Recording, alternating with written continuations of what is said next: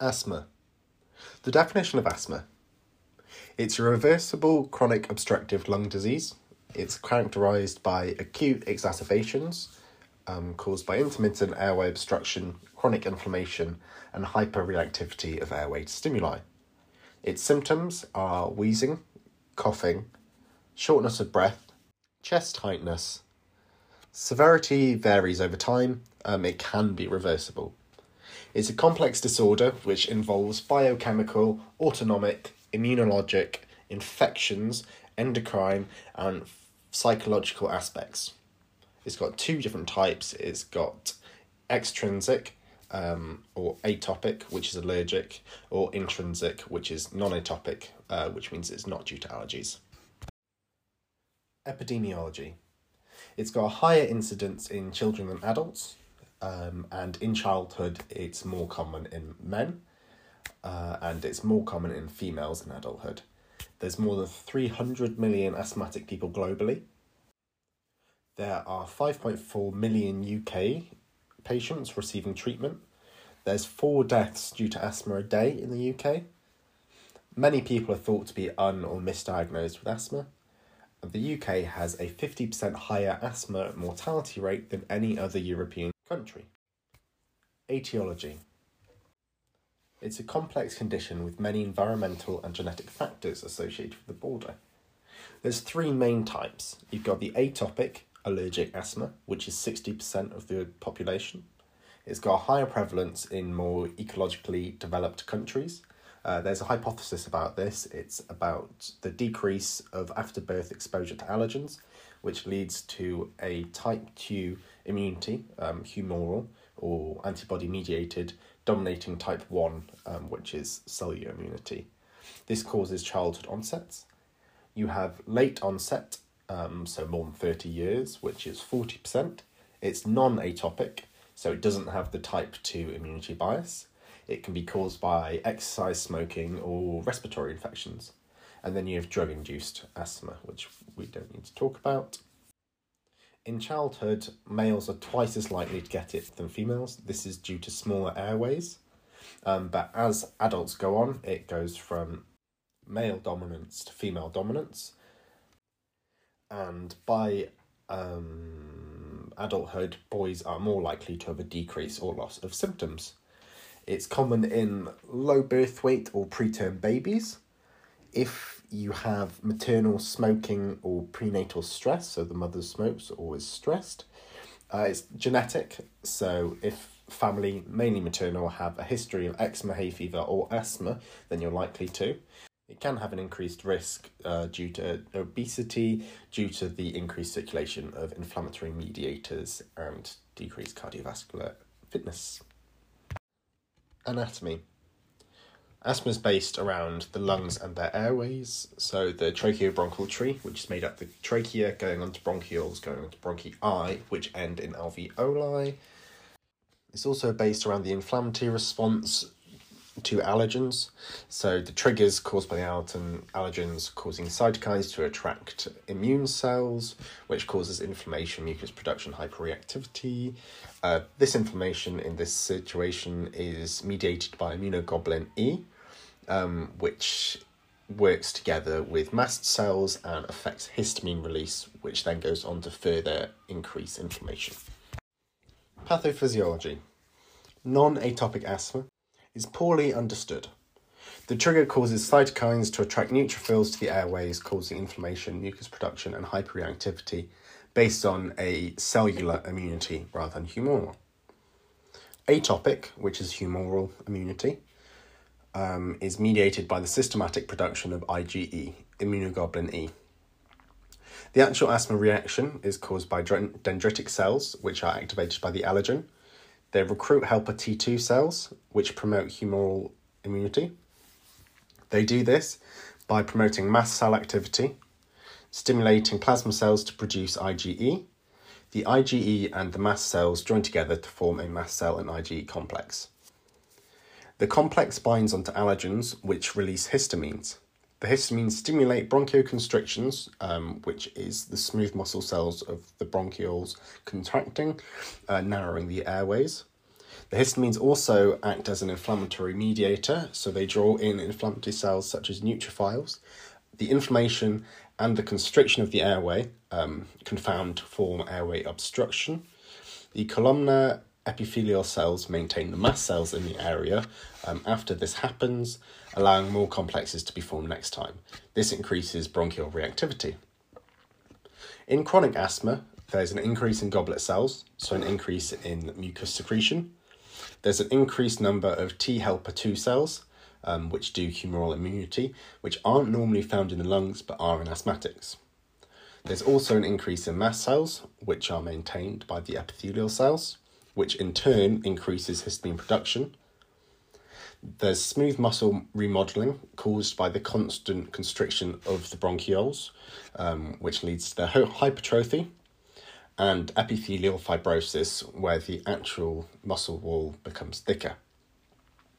Airway inflammation, due to all of the inflammatory cells at the airway, gets worse and worse and worse every time it happens.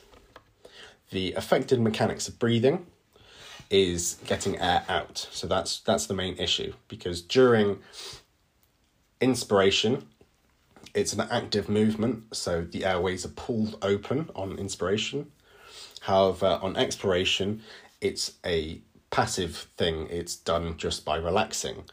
This means that when the airways close, or possibly due to plugs, hyperinflation is caused because air goes in and it gets trapped in the alveoli. Hyperinflation causes mechanical disadvantages for the intercostal and accessory muscles.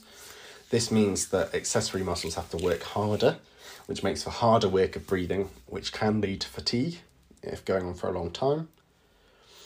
Um, it affects breathing pattern, so there's a faster rate of breathing, there's more accessory muscle use, and pump handle inspiration and expiration is seen more than bucket handle. Signs and symptoms. So, looking at the breathing pattern, um, which is affected by lung hyperinflation, you see that there is reduced bucket handle action, increased pump handle action, increased accessory muscle use, increased respiratory rate. This is due to a flattened diaphragm um, and altered VQ ratio. These factors increase work of breathing. The narrowing of airways cause wheezing. You have dyspnoea, so shortness of breath. You can have a cough, so and it can either be irritating and dry, or it can have sputum in it. Um, for actual diagnosis, quite often they use testing of medications, see whether it makes a difference asthmatics often have um, decreased exercise tolerance and an increased heart rate. Assessment techniques. So, looking at the breathing pattern, there's decreased bucket handle breathing, increased pump handle breathing, an increased respiratory rate, increased accessory muscle use.